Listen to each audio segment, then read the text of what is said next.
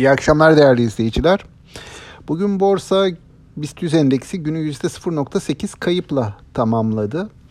Ee, kaybın nispeten kuvvetli olmasında banka hisselerine gelen satışlar bayağı belirleyiciydi.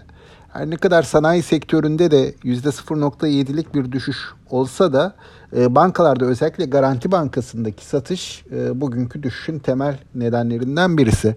Baktığımız zaman satış tarafına yabancı yatırımcılarla işlem yapan aracı kurumlardan gelen e, satışlar var ve satışlar genelde işte ABD piyasasında verilerin açıklandığı zamanı bizim piyasanın da kapanışına denk geliyor. Dolayısıyla endeks aynı zamanda günü gün içi en düşük seviyeden kapatmış oldu. Burada e, yine e, kapanışa yakın saatlerde TL'nin e, bir miktar değer kaybettiğini gördük. Şu an itibarıyla da yaklaşık %0.7'lik bir değer kaybı söz konusu. Peki neydi hani e, hem e, mali sektör hisselerine e, daha ötesinde borsaya gelen satışların ve aynı zamanda TL'nin değer kaybetmesinin nedeni? Burada ABD'den açıklanan e, büyüme verileri ve e, tüketici e, rakamları, tüketim rakamları geldi. Aynı zamanda işsizlik başvuruları rakamları geldi.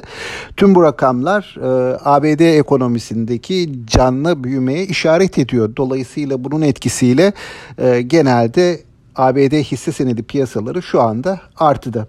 Buna karşılık e, ABD e, dolarının da bir miktar güçlendiğini gördük ve ABD 10 yıllık tahvil faizi de yeniden enflasyon beklentisi ön plana çıkınca %1.56 seviyesindeydi. Bu 1.61 seviyesine kadar yükseliş gösterdi.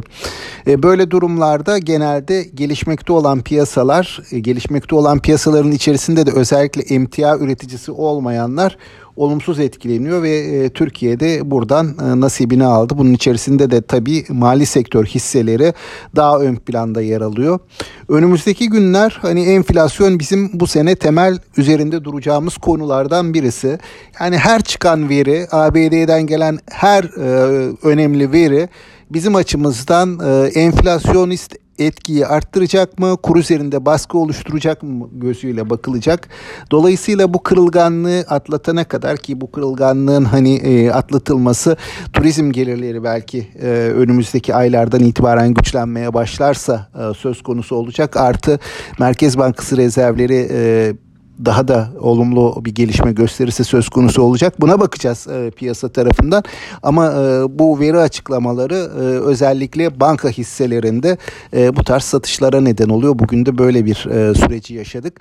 Gelecek hafta bizim enflasyon verisi gelecek. Yine gelecek hafta bankalarda e, Nisan ayı verileri açıklanıyor. Ama hani e, ve ardından da tabii e, aybaşı itibarıyla Mayıs ayı turist e, giriş rakamları gelecek. Bunlar önemli veriler. E, bizim bu sene çok çok yakından takip edeceğimiz veriler.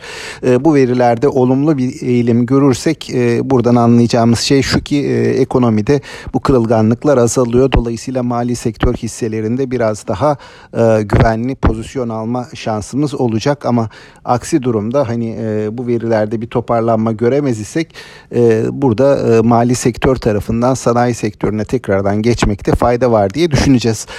Sanayi tarafında da tabii küresel anlamda gelişmekte olan ülkelerde emtia ağırlıklı, emtia üreten ülkelere e, yönelim var dedik.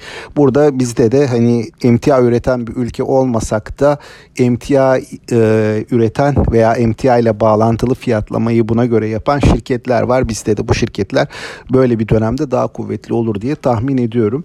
Yani günün ardından e, bugün hani e, gördüğümüz e, borsada gördüğümüz şey Türkiye piyasasının hisse senedi piyasasının e, ABD'deki gelişmelere oradaki veri akışına ne kadar duyarlı olduğu idi.